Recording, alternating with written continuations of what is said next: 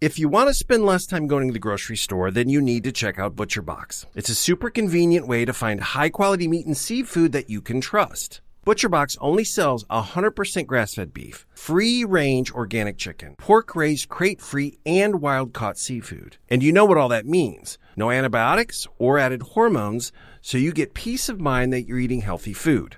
On top of all that, ButcherBox makes shopping simpler because it gets delivered right to your doorstep. Shipping is always free and you can customize your meal plan so you're only getting exactly what you want. We've tried everything from pork chops to tenderloins at our house and they're always a huge hit. ButcherBox prices are as good or better than what you can find at the store. Plus, they have exclusive member deals as well as a ton of recipes, cooking tips, and other kitchen hacks to choose from. So sign up at butcherbox.com slash lisk and get our special deal. ButcherBox is offering our listeners a free for a year offer plus an additional $20 off. Choose salmon, chicken breast, or steak tips free in every order for a year. So sign up today at butcherbox.com slash lisk, L-I-S-K, and use code LISK to choose your free for a year offer plus $20 off your first order. This episode is brought to you by Shopify. Whether you're selling a little or a lot, Shopify helps you do your thing, however you cha-ching. From the launch your online shop stage, all the way to the we just hit a million orders stage. No matter what stage you're in, Shopify's there to help you grow. Sign up for a $1 per month trial period at shopify.com slash special offer, all lowercase. That's shopify.com slash special offer. Mopac Audio. Welcome to a new episode of Lisk Long Island Serial Killer, where we are grateful for the chance to spend some time with Joshua Zeman and Rachel Mills, two filmmakers slash investigators who are part of the team behind A&E's series The Killing Season. They dug into the case of the Gilgo Four and the other victims' bodies that were found on Long Island. They've been strong advocates for the victims and for the hunt to track down the killer. They've been friends of the podcast for some time, and we're happy to share part of our conversation with you today. Well, thank you for joining us. And if you would, just give us a little, you know, the the elevator pitch on, on what Killing Season's about, just in case someone hasn't seen it. And that way we can suggest it and send people that way. Uh, yeah, so The Killing Season is a eight-part documentary that Rachel and I uh, did for A&E back in 2016 and 17. And we looked at the Gilgo Beach serial killer case, as well as a number of other cases around the country that were linked by definition of the victims, uh, sex workers. And so these are unsolved serial murder cases involving sex workers. And the idea was that are they connected or are we looking at just a kind of epidemic against uh, violence against sex workers? Well, let's talk about this. So, like, where were you guys and what were your initial thoughts like when you started? Yeah, you know, I'm sure your phones are blowing up and people are reaching out and you're like, what is going on? So let's just talk about initial reactions as we have been, and you guys have been waiting even longer of just for some of this news to come out. So can you guys talk about that? Uh, sure. Yeah. Um, comically, I was at the gym when I started seeing the news, um, not even the news break, but knowing that there was going to be a press conference soon. And um, then once, you know, the name Rex came out, you know, full force, everyone I didn't have to do my own research because I, everyone was one step ahead of me when it came to seeing what was coming down um, the pike as far as who he is. And boy, gosh, did he kind of fit the bill. Um, I was uh, right next to Rachel at the gym uh, when it was seven o'clock in the morning, and I started to get a whole bunch of uh, uh texts like, "Wake up, King! Uh, you, you know this is happening." And so I spent the better part of uh, four hours sitting in the corner of the gym, uh, tweeting and texting and trying to figure out what was going on. And then uh, we got home, and then we immediately drove all the way down to uh, Suffolk County to go to the press conference for the arrest press press conference. Wow, how was that? I mean, it must have been so so surreal. Yeah, I mean, it was surreal. And, look, when we did the killing season, it came out, I think, in November of 2016. And of course, we've you know, try to keep up on um, whatever is going on surrounding the case, which has not necessarily been tons. So, you know, I'm, I'm trying to get the cobwebs out of my brain when it comes to the case. And it, it's interesting um, having talked to so many people, including yourselves, over the past few weeks, that it's kind of like riding a bike. Um, the, the facts that kind of, and the things that you can't unlearn kind of just stick there and start slowly coming up to the surface again. We were driving, Rach was driving, and I was just, you know, the first thing is, is like, did they really catch him? Is this really the guy? Yeah, And that's what so I I had think- too. Yeah. I, I think a lot of us were like, okay, you know, we've been down this road before. Suffolk County Police Department, did they really get him? And I think by the time we got to the press conference, we were like, okay, this, this he looks real good. Well, by the time we got to the press conference, we had re- we had read through the bail application. Oh, right, right, right. And so that was just like one domino after another after another, and it was just ticking all the boxes. So that bail application, reading that, what was it, 28 pages or something? Yeah. Um, was really, you know, kind of sealing the deal. And then I think the craziest thing is that when we got to the press conference, he had moved it a couple times. And so, uh, you know, we had gone to earlier press conferences at Suffolk County Police Department, which were so markedly different from this one. There was not that big of, of a press scrum.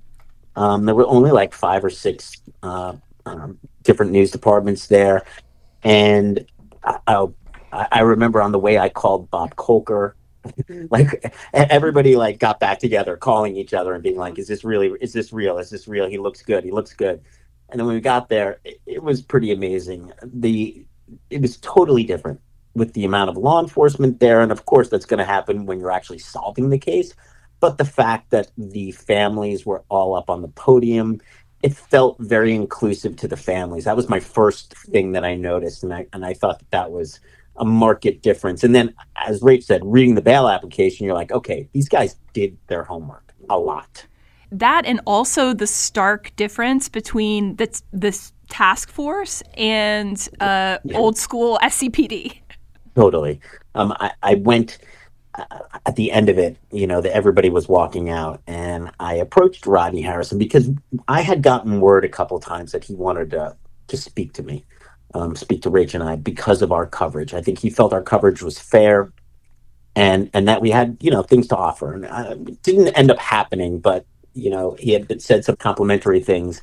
And I went up to him and I said, "Hey, it's Josh Zeman on the Killing Season." He Goes, "Hey, oh hey, how are you?" And I said, "You know, I just want to say congratulations, great work." And he said, "Actually, teamwork." And that was his. That was the one thing he said. He said it was all about teamwork. And I think the point of all this is, this is how it's supposed to be done. This is this is what we've been waiting for the whole time. This is we did the documentary because nobody was talking and because this case wasn't solved. And so it's just amazing to see when the system works, when law enforcement works and they work with the FBI, what can be done. I totally agree. And that's, I mean, that was the thing I just kept thinking of when uh, I was watching that press conference. I was like, it was always solvable, and they finally did it. You know, I, here's the thing. Did you think the case was going to be solved? Whether it was solvable or not, but did you think it was going to be solved? No. I don't think I. I think deep down, because every once in a while, as we were working on it, I'd be like, "There's someone out there who's done this." Because you, it starts to seem like a movie after a while and not real. You know, as, as you deal with it, and you, you, re, you know, every once in a while, I'd stop and be like, "This is real. There's someone behind it, and I don't know if we'll ever catch him." Because you know, stranger on stranger crimes hard and all that. But then to find out, I mean, by all accounts, it should have been solved in 2012, pretty much, is crazy. we were just talking about how law enforcement was doing their homework. They weren't really doing their homework. They were redoing their homework. They were re-looking at the case. The task force that was put together in what 2020, you know, taking it with a grain of salt. But I had hope that you know bringing bringing all these agencies together would you know it, get some answers, and it really seemed to have worked. I mean, I think they they started looking at Rex with like in March of 20, like super fast, super Yeah. fast when the task force was put together. Yeah, it was like eight weeks after they they Yeah. put it together. They had a primary suspect. Yeah. Well, and we also we talked to Gus Garcia Roberts, who wrote the article in the Washington Post and who wrote Jimmy Yeah. the Jimmy the King, Yep. and it was wild in that article to hear there was even infighting with Portello that was lasting all the way up until like 2020, 2021 I could have my dates wrong. Um, someone will correct me, I'm sure. Just that, you know, it's one thing to get rid of Burke and Spota, but then Portillo hung around and it seems to have allegedly dragged his feet as well. And, um, but yeah, once they once they really got together on the same page and looked at it, boom! Eight weeks later, they built started building the case. Well, I think like what Josh was saying, it it was teamwork. You know, Yeah. one because SCPD was notoriously insular, right? So it's like once you open it up to like the feds, state, you know, you start working with other people. It's amazing how quickly you can find some answers. Yeah, and uh, the the other idea being the answers were there all the time, right? Um, it- it- but look, it's so easy to Monday morning quarterback a, a serial killer case, and how many cases do we do we see, whether it's in real life or on television, where the guy is staring at the pictures over and over again, and slowly we push in as he sees the the one clue that he missed, which was ironically there all along. You know, it does read like a movie in Yeah. some in some uh, respects. I think the point is, yeah, teamwork as well. Like you need fresh eyes, uh, and and you need a lack of egos, and you need people who work together, and you need not cops who are territorial again, like the movies. Like it just goes to show the right and the wrong way to do uh, a serial killer investigation. I am surprised that he was on, but you always want somebody who who has the institutional knowledge. Um, but if the information was there and if it was presented properly back in 2012, would have would Burke and Spota even advance that information to the point of solving the case? No. That's a great point. Yeah, Yeah. I, I think that's a great point. I think that's what, you know, Chris was saying about Gus Garcia was that the institutional sort of like corruption was still there. I mean, it was Yeah. still kind of hanging around and they I think at the end of the day, they didn't want people meddling. Yeah, and and what you know, it is wild that even if even with all the clues, I don't think they would have let it get solved. And what's wild too is like I know they were struggling with, um, you know, dealing with the feds and you know opening up whatever they were doing on the side and in that exposure. But like, man, solving a case does wonders for your career. I'm sh- I imagine. Yeah. I, I- think it was just probably such a hot potato considering the sex work that, you know, they just, you know, they would have been fine if it had been blamed on Bissett. You know, that, that would have been the best case scenario for them. Um, it- it's totally sad. You know, and then you do have to ask yourself, you know, could they have really identified the, uh, the Jane Does? We have come a long way in terms of genealogy and DNA in in just five or six years. So I, I also don't quite know that they would have been able to do that. Obviously, uh, the Golden State Killer case really broke that open. But you know, again, everybody has to be involved. The feds have to be there. Everybody has to be working hard. You know, it was a state trooper who figured out the avalanche part. You know, and that Yeah. probably had to do with the fact that he knows vehicles. So it is teamwork, uh, and and I am extremely impressed with the way that they've handled themselves. What has been posed to me uh, is like, like did it? It's it's almost like they needed to weed out. They needed. Did they need five or six changes of the guard for that to happen? Yeah, I think Sini had to be like the the, Sacrificial lamb. the sacrificial lamb or like the amuse bouche or like the you know like the champagne that you get between courses. The palate. Yeah, palate cleanser. Yeah, he he was kind of like, let's let's start turning the ship, and they're like, well, you started it, but let's get rid of you, and then we'll put someone else in. By the way, one one thing that is definitely notable, and I don't know if you guys saw it, is that they didn't they didn't include Steve Bellone in some of these early conversations. Yeah, and Bellone, I guess, went and set up on his own and tried to steal the thunder a little bit, um, according to some, you know. But yeah, even at the end, there's some infighting and uh, and you know who gets the glory and all that, which is sad.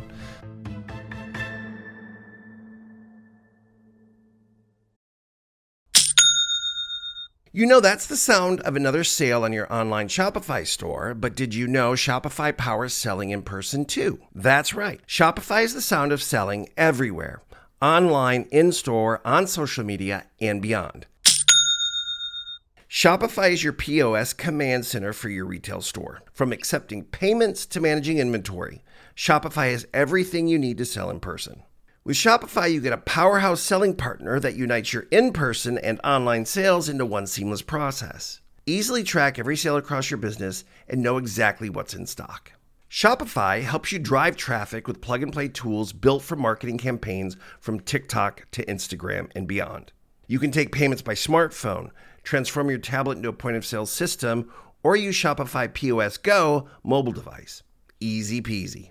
And if there's ever a question, Shopify's award-winning support is there to answer your questions. So sign up for a $1 per month trial period at shopify.com slash lisk, all lowercase. Go to shopify.com slash lisk to take your retail business to the next level today. One last time, go to shopify.com slash L-I-S-K.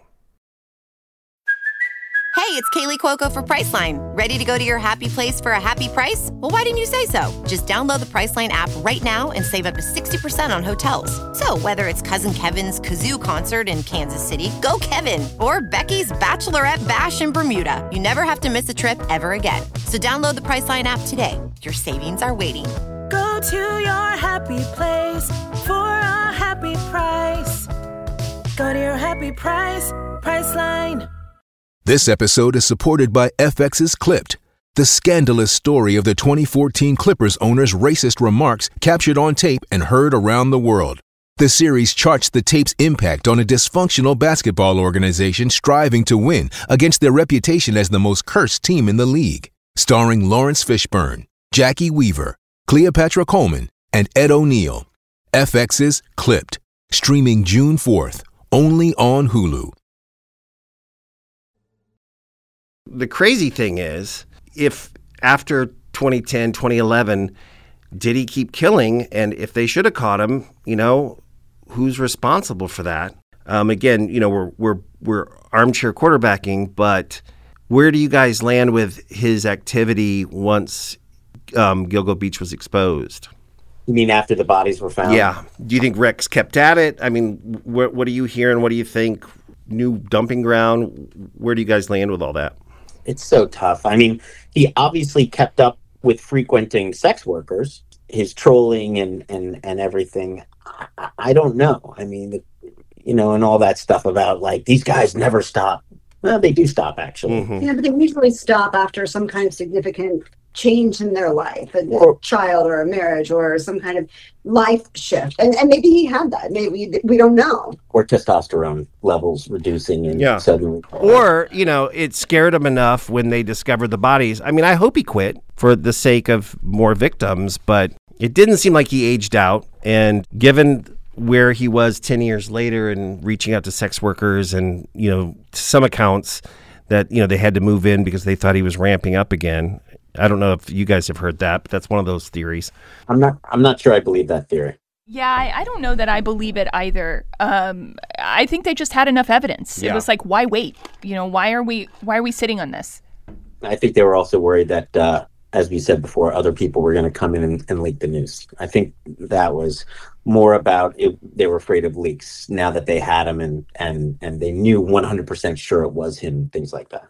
So you guys feel pretty confident, like reading that bail document. There's a lot of evidence there, and then you know, like we've talked to some people where like they're still going to have to a lot to prove a lot. So it's not an open and shut case. But where do you guys land on all that with with what they have?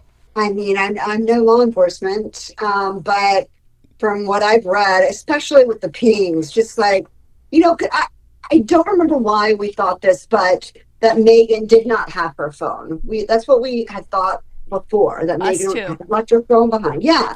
And now knowing in that bail application that her phone traveled um, to Massapequa that night um, and got pinged you know, just those small little details, just seeing, you know, Melissa Barthelemy's phone go from the Bronx to Massapequa, then her phone go back from Massapequa to, you know, Midtown where he made the calls. You know, just like there's just too much to be coincidence. But I understand they need some really hard evidence. I just can't.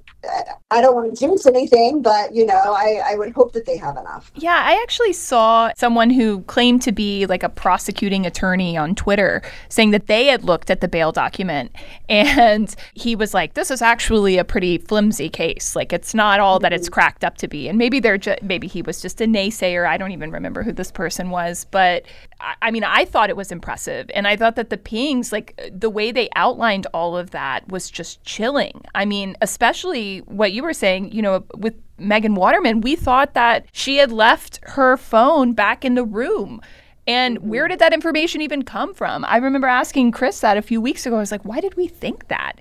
Basically, SCPD had everything and no one knew. And now we know, of course, that she did have her phone and that it, you know, like it pinged in Massapequa Park at 3 a.m. And then two months later, Amber, they have the whole scam they pull the day before that, you know, blows up in their face and he runs off, gets mad, calls her back and says, You owe me, all of that stuff. And they're still like 10 years later. But again, you know, like Josh was saying, it's easy to to be like a Monday morning quarterback. Um, but yes, what we know now, um, against all of the information that we've gathered over the years, it does feel maddening and appalling Yeah. um, at times. First of all, are we dealing with a trial jury? Because if we are dealing with a trial jury, you know, it's not necessarily what the evidence shows, but what the jury will believe. And what are you saying about a jury? You're saying like it seems like there's enough for a jury to go.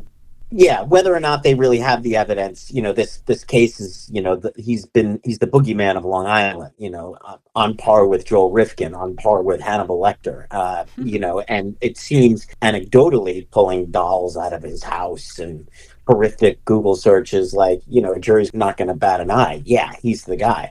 But here's the other part of the question: Ray Tierney is trying the case himself. Ray Tierney has a long and illustrious history as a prosecutor, both federally and state. So that should tell you something. A, that he doesn't want to lose, and yeah, that it may actually, they may try and force a plea or a confession. Yeah, and I and I think it's also good to remember like there's probably a lot of evidence we don't know about yet. I'm sure there is, you know, stuff they pulled from the house, stuff they don't have to release that uh, and I hope they do. Just, you know, if this is the guy, we want him caught. So, I think they're going to have a good trial and I think they have the evidence, but it's wild that it's happening. I'm glad it's happening. I think that there's something else we've learned. He's not the smartest guy in the book. No. You know, we are not dealing with Hannibal Lecter, super duper serial killer.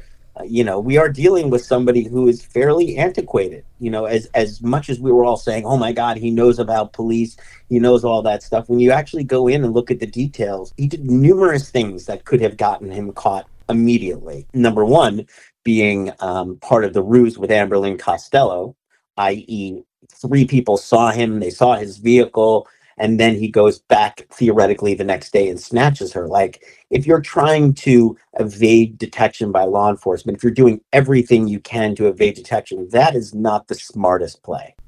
Yeah, there's a lot of those, like you know, stuff we t- kind of talked about, like carrying their phones with him so it tracks with his phone, and it says, well, yeah, it's circumstantial, but why do you have their phone, and why are you, why are they pinging together? And what are you guys thinking about his place in Vegas?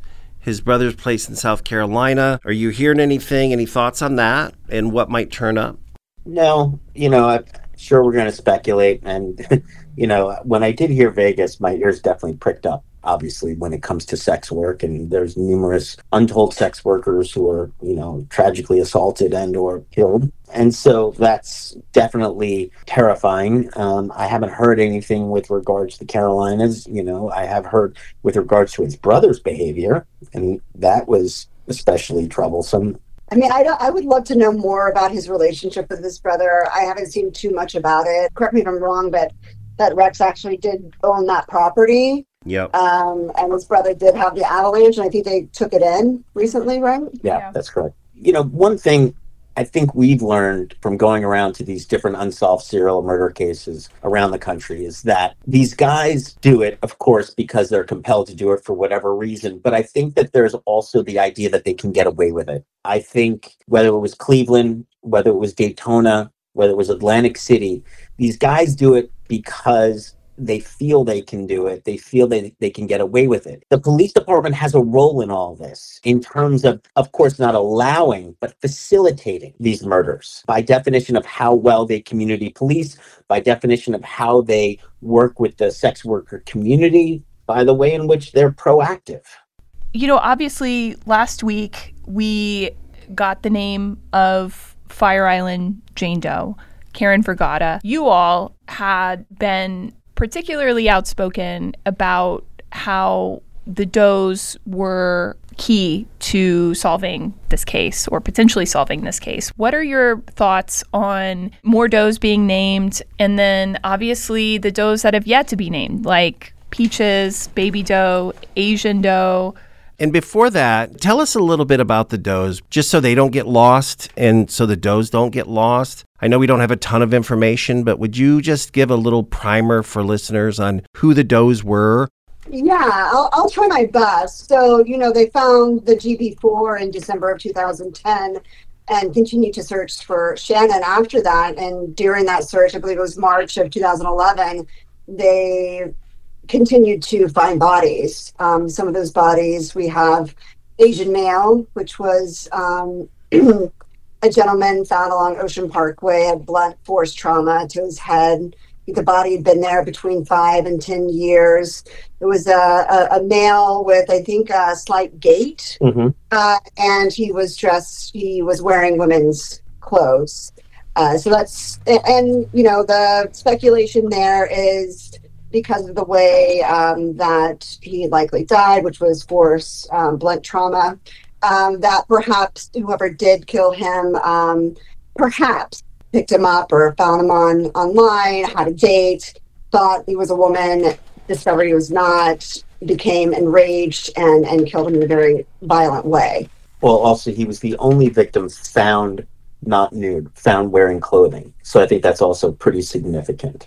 Right. Oh. And the and law enforcement has never really I've been always I've really wanted to know what the what that I want to see pictures of that clothing. Yeah. I'd love for I mean I, and maybe we won't even need that much because as far as I understand there's a possibility of identifying two more unidentified um, after after last last week's um, recent after the recent announcements from law enforcement um, identifying last week. So next, I think is worth discussing is Peaches uh, and and Baby Doe. Uh, Peaches was originally found in Hempstead. Uh, a torso was found in a cooler in Hempstead Park on a trail. Rubbermaid. Yeah, uh, Rubbermaid cooler, um, and it was wrapped in in fabric.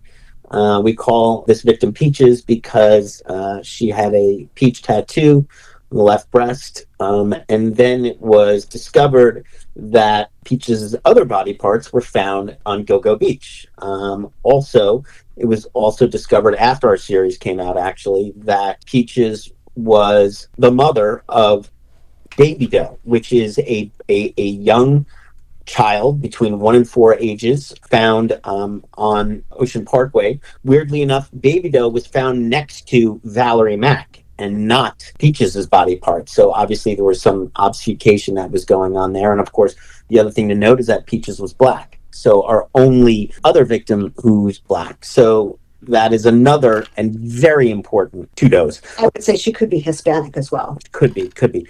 What what makes this so interesting and so important is the idea that the killer, whether Rex, we don't know.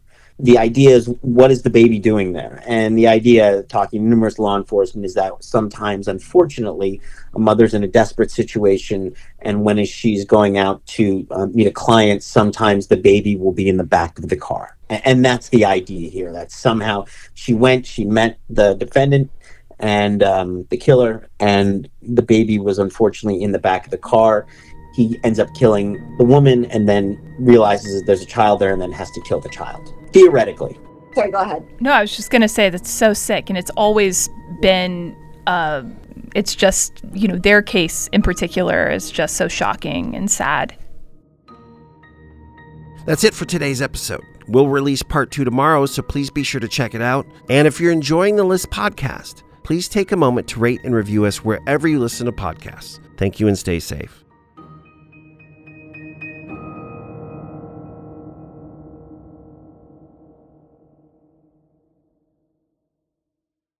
This has been a Mopac Audio production. I am your host, Chris Mass. Our senior producer is Shannon McGarvey. Our executive producers are Jonathan Beal and Jonathan Nawazardin, and music by Blake Maples.